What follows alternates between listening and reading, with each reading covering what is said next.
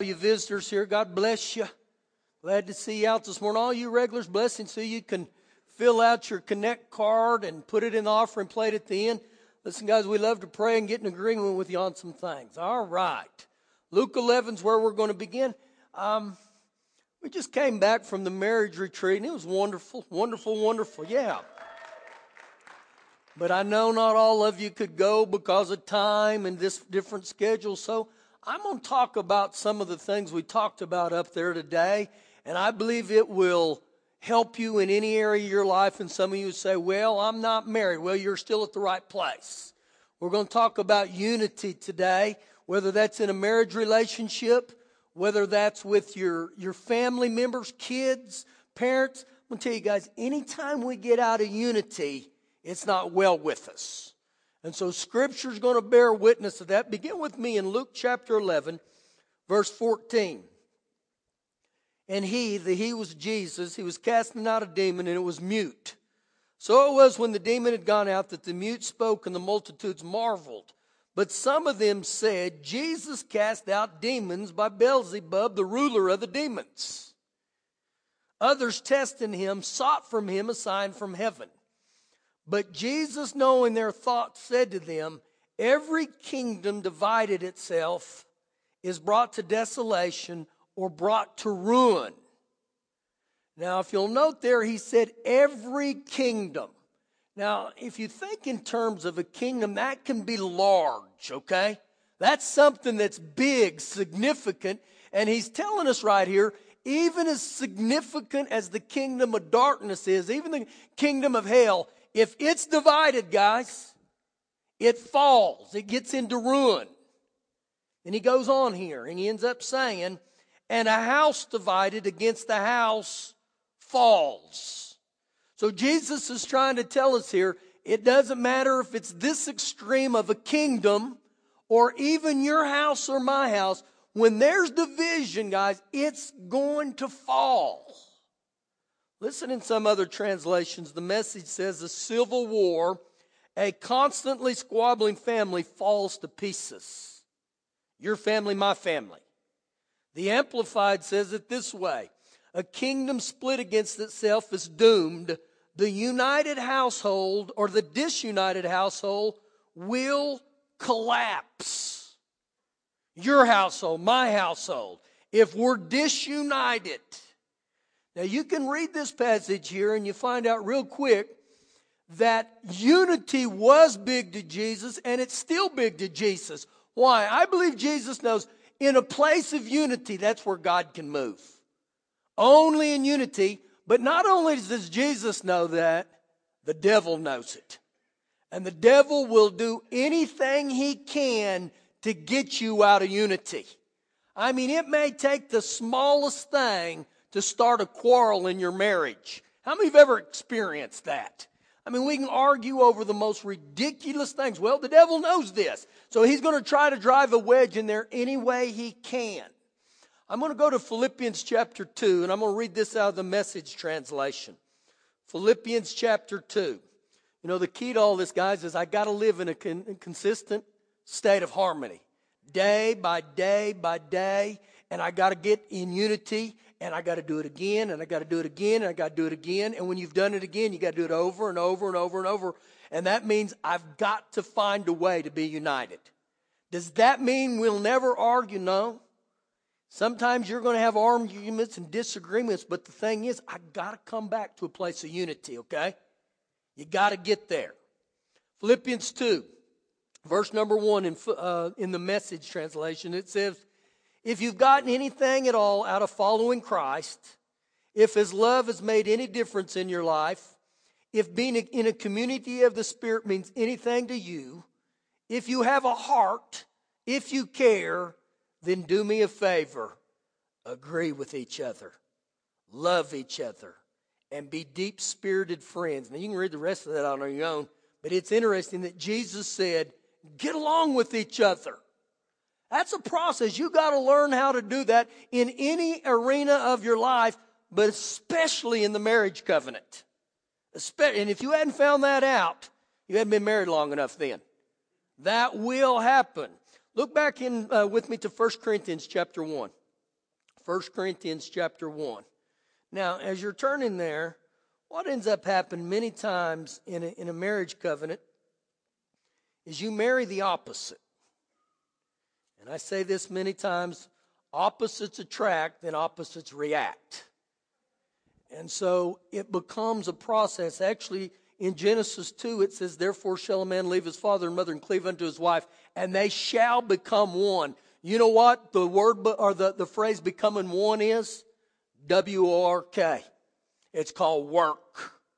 And you're going to have to work to stay in that place of unity. Now, some of the things that occurs to us, the difference in, in our lives as far as a marriage covenant, is the, just the, the difference between a man and a woman.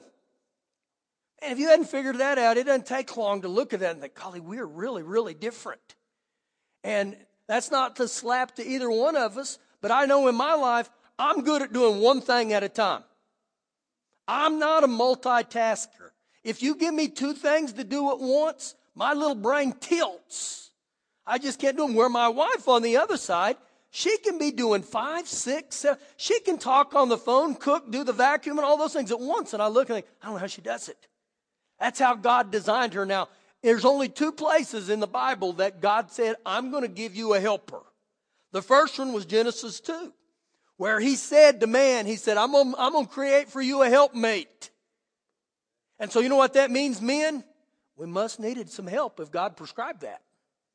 And so I welcome that thought. The second one was in John 14, 16, when he, he said, I'm going to send you a helper in the form of the Holy Spirit. So if God prescribes help in my life, I, I need all the help I can get. I welcome it. So you get back to the marriage covenant, the difference between man and woman, the difference between your upbringings. You may be, be brought up in a totally different household than your spouse. You may came from a split family. You may came from an abusive father. And so you, you have to get that in. How about this? Here's another one for you. It's called birth order. Many times in birth order, if you were the oldest, you were probably bossy. You bossed your little brothers and sisters around, so then you get married and you think you can boss your spouse around. Have you seen that? How about this? These are two big ones. One area called love languages. Our love languages are usually different, and you know, if you ever read the love language, there's five of them. Some of you, your love language may be touch. Woo, I love you to touch me, dear. The other one hates to be touched. So that causes conflict. I encourage you to study that book and find out what your spouse's love language is and target that, okay?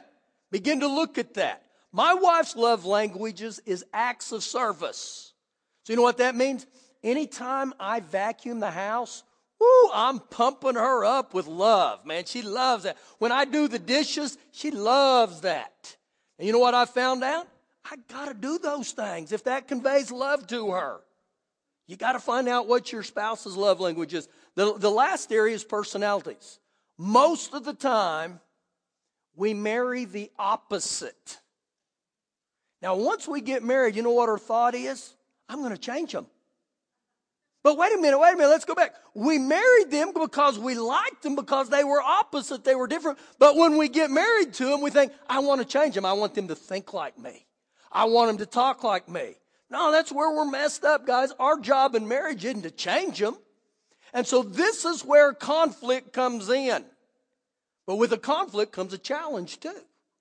1 Corinthians chapter 1. Verse number 10. Now I plead with you, brethren, by the name of our Lord Jesus Christ, that you all speak the same thing, and that there be no divisions among you, and that you be perfectly joined together in the same mind and in the same judgment. Now you can tell right there, just reading that, unity is a big deal. It's a real big deal. Now, I'm going to read this, and this will help you a little more. I'm going to read that same verse in the message translation. It says in verse 10 I have some serious concern to bring up with you, my friends, using the authority of Jesus, our Master. Now, if you've gotten born again and given your heart to Jesus, you have access to that authority that Jesus gave every one of us. You know that Jesus gave you some authority? It's called delegated power. How does that work? Well, it's like a police officer, guys that if he stands out in the middle of traffic He's no match for a car that's going 30, 40, 50 mile an hour. He'll squash him, run right over him.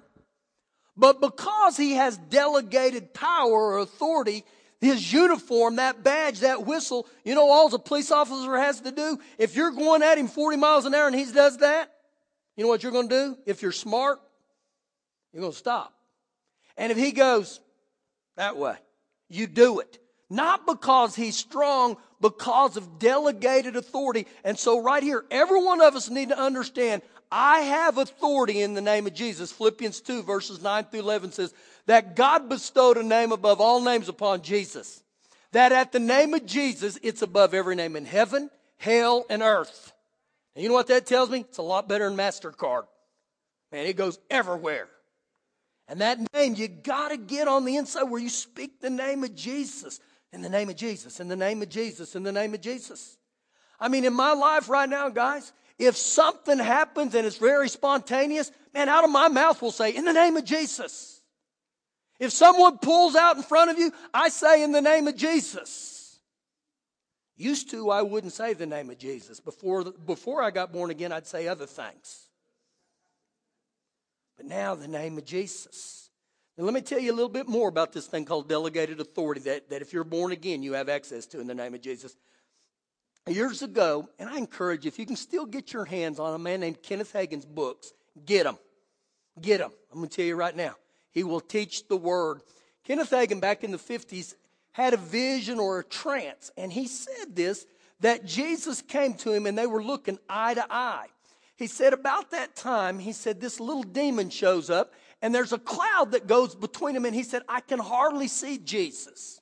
He said, Jesus begins to talk to me. And when Jesus is talking to him, this little demon gets in between him and starts going, yakety yak, yakety yak, yak, yak, yak, yak, yak, yak. And he said, I'm looking at Jesus and I see his mouth moving, but he said, I can't articulate anything he's saying. He said, this goes on for a period of time. And he said, in my mind, I'm thinking, why doesn't Jesus do anything about that? Why doesn't Jesus tell him to stop? And so he said, Jesus is talking. That demon's yakety yak yak yak. And so Kenneth Hagin gets mad. And you know what he does? He said, Shut up! In the name of Jesus. And when he did, you know what he said happened? He said that little demon whimpered and went away. He said, Jesus looked at me and said, I'm glad you did that. He said, if you wouldn't have done that, there's nothing I could have done.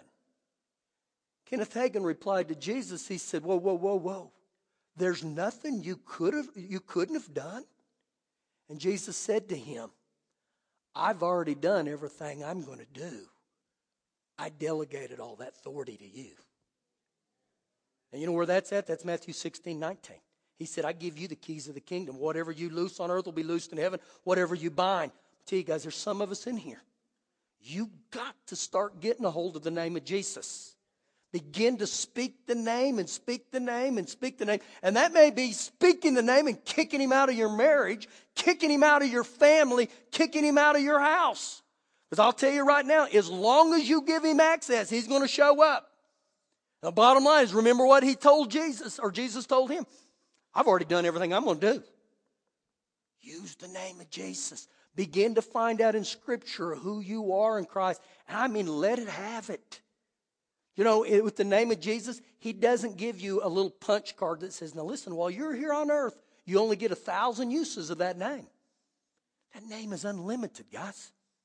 That name is everything I do. So the name of Jesus, the name of Jesus, the name of Jesus. Okay, keep reading on. Back to, to verse 10 in the message. It says, using the authority of Jesus, our master, I'll put it as urgently as I can. You must get along with each other. You must get along with each other. Now, listen, guys, we can use that in terms in a marriage covenant. We can use that in the terms of our relationship with our children. You can use that in terms even at work because the devil is going to try to divide you any way he can. So he said, You must get along with each other. I don't believe in the scriptures he would ever told us anything that we couldn't have done. You must get along with each other. keep going. He goes on to say this, and you must learn to be considerate. You want to see a big word in there? You must learn to be considerate. If you think being considerate is just going to happen because we can lay hands on each other, that's not how it's going to happen. You're going to have to learn to be considerate. You know what that means? You're not always going to be right. You're not always going to be first. I can't be selfish and self-centered, but I've got to learn to be considerate.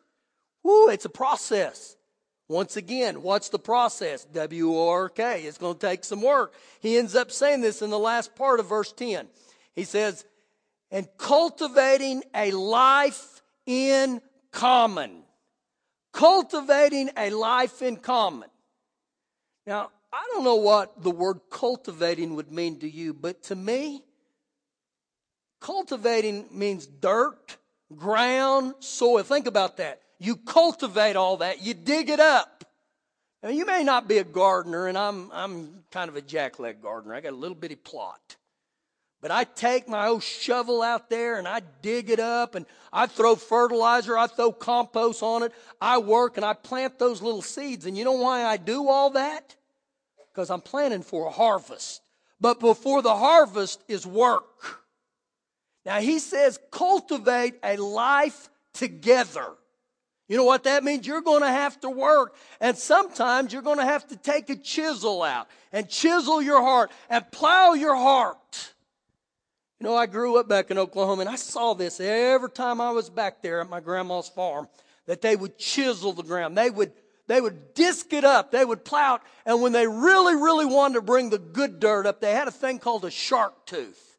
And that thing would go down in the ground about a foot, it seemed like and you would see all the rich soil come to the top. And you know what all that was? Was work.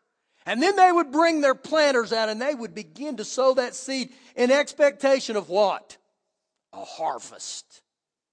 It's the same way in our marriages, guys.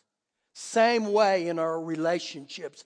I've got to begin to cultivate again. And I've got to begin to take, uh, pay attention. Listen what the word cultivate means in a marriage content. To bestow attention.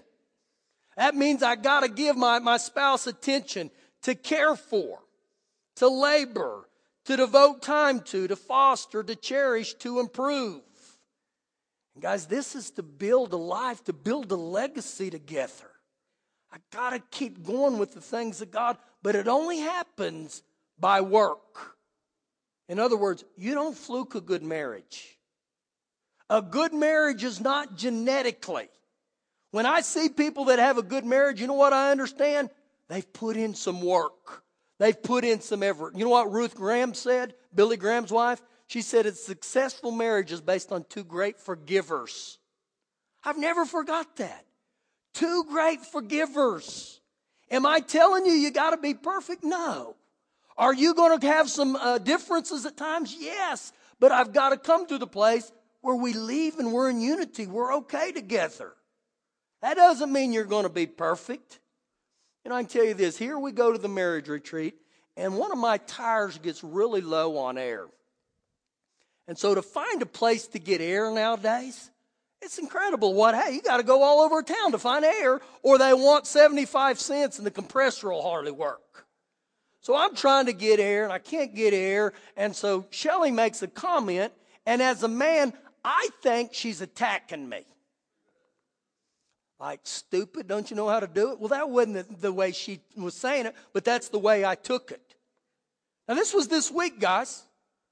And so, guess what happened? Just over a tire gauge, a tire, man, you would have thought World War III would have happened. You know what I'm telling you guys? I still got issues. But the, the thing is, is I don't let it last very long. I realize, you know what? We're cultivating something here. We've got to learn to be considerate. So what's that mean? You better learn how to repent and say, I'm sorry, dear. I don't want that. Why is unity such a big deal? I'm glad you asked. Go to Psalm 133, the 133rd Psalm, and this will begin to help you here. Psalm 133. But not only in marriage, guys. This is in our area of our lives. You know, one of my prayers over the church is the brethren of this house dwell together in unity. It takes just one person who's not united in certain areas, excuse me, and it'll mess it all up. The 133rd Psalm, and this is good here, guys. This is going to help you. Man, I've I've fed on this scripture for a couple weeks now. Ooh, let this get on the inside of you. Verse 1. Behold, how good and how pleasant it is for brethren to dwell together in unity. Did you see something right there? You can see the power of unity. And you can go throughout the Bible, New Testament, Old Testament, and you'll see there's a high priority placed on unity. Now, I want you to get to something, hold something real quick in verse 1. How good and how pleasant. When men, women, when we walk in unity, you know what's going to show up? Good and pleasant. I don't know about you, but I like those words. But where's it come from? Unity. If I'm not in unity, I don't care what type of relationship you're in, it's not going to be there. Verse 2 It is like a precious oil upon the head, running down on the beard, the beard of Aaron, running down on the edge of his garments. Now, note real quick there how that verse started. It said, It is like precious oil. What is the it is? Unity. Unity is like the precious or costly oil upon the head. Now, think about this just for a second. Get a picture of this. Running down the beard. So, think about it. starts right here on the head. And it starts running down. And it says, running down on the edge of his garments. The Amplified says it consecrates the whole body. So I believe this, guys, when we get into the place of unity, there is an oil, a precious anointing that comes upon us. And as long as I stay in there, what would happen, guys, if we begin to view unity as a costly perfume? Man, we put value on it and say, I got to have unity. I got to have that place. Verse 3 it is, once again, unity is like the dew of Hermon. The Hermon there is Mount Hermon, and the dew he's talking about is a refreshing. So just as the anointing to us is like the dew to a mountain, and look what it goes on to say, descending or flowing upon the mountains of Zion. So think about this. When the dew is on the mountain, it starts up here and it runs all the way down and it becomes a refreshing. That's the same way with me and you. Our lives, our homes, our families, when we stay in a, in a close net mesh right here, we're unity. See, the house united will stand, but the house divided will fall. Now, you want to see the real blessing of this verse? Get ready. This, this will help you right here. For there, the Lord commanded the blessing. For there, where? Where's he talking about? For, for there. The place of unity, when we get in that, God commands a blessing. I don't know about you. I like the thought of God commanding me a blessing, but it only happens when I get in the place of unity. And so when you live in a state of unity in your marriage and in your home, guys, God is going to do something. He sends a power from heaven. That's why we must protect the place of unity. You got to protect it. Because listen, the devil's crazy. He'll use anything, he'll use a tire gauge to get you out of unity. I don't remember which one of our couples went to the marriage retreat, but they told me they got in a huge argument over a package of crackers. And I thought this, he's crazy. He'll use a package of crackers to try to get you out of unity. And I don't care what it is. That's his goal because once again, Jesus understands the place of unity is the place where the blessings are commanded. But not only does Jesus know that, the devil knows that. And so he's going to try everything he can to get you messed up. Now I want you to think about something. In the beginning of time in Genesis 1, when God created Adam, you can go back in Genesis 1 and Genesis 2, and you'll never find one time where the devil messed with Adam. You know why I believe? He wasn't a threat. When did the devil start messing with Adam? When God gave him a helpmate. Genesis 3. So you know what that showed me real quick? The devil despises marriage. He does not want you in a place of unity. The second time that the devil gets mad is when in Genesis 3 the family was created. So, real quick, you see, the devil doesn't like marriage and he doesn't like your kids and you. So, what does he do? He comes after us. And you can look right now, and this is not condemning anyone in here that's divorced, but he'll do anything he can to divide a home. You know, right now in America, 50% of all pastors will end up in divorce. You know I believe? He does not want you in unity. He does not want us in, a, in, in any place of agreement. You want to really see why also? Go with me into the New Testament, into Matthew chapter 18. Matthew chapter 18. Now, guys, this can apply many areas, not just in a marriage covenant, it can apply to you even with your children. If some of you don't have a good relationship in the home, you got to get it right, okay? Get it right. I want the blessings. You know, in my life, guys, I, I thank God that I had a mother and father that stayed together. I thank God for that. Because what happened there is I come underneath that shed, that blessing. You know, I never went home from school wondering, I sure hope my dad's going to be there today. And, and I, I look at that to tell each one of us there's blessings that come down because you and your wife are in unity. And I just want you to see the importance of this today. It not only affects you, but it'll affect your children. Listen, guys, you can't do nothing about your past, all right? The past is past. Yesterday's over. Tomorrow's not here, so I got today. So I don't care where you're at right now. I don't care if you've been married five or six times. That's in the past now. Let's start today and say, you know what? Where I'm at right now, I'm going to get in a place of unity, okay? And the important thing of that is that's where God commands the blessing on you, your marriage, and your kids. Now listen to this Matthew 18, verse 18. Assuredly I say to you, Whatever you bind on earth will be bound in heaven, and whatever you loose on earth will be loosed in heaven. Now, if you'll notice there, Jesus himself said, Whatever you, you, you, you, you, you, every one of us is use. This tells me right here, as an individual, he's given me power and authority once again. You have a right to use the name of Jesus and say, huh, but you want to take it to a whole nother level? Look what he says in verse 19. And again, I say to you that if two of you agree, where? On earth concerning what? Anything that they ask, it will be done for them by my Father in heaven. Now, that word agree there means to harmonize together. And so he tells us some things here, and the message says, My father goes into action. Do you see something? The devil hates marriage. Now, this is my opinion. He hates marriage because I believe it's the strongest form of agreement you can have on earth. Therefore, shall a man leave his father and mother and become one. The devil knows this verse, guys. And he's going to do anything he can to keep you from that place of unity where you go in and you agree. Now, if you'll read this right here, you'll begin to see power comes when we live together in unity. There's power there. There's no doubt when you read that. Actually, Deuteronomy 32 30 says this that one will put a thousand to flee, two will put 10,000. Now, I'm not the sharpest tool in the shed. But I like that type of math.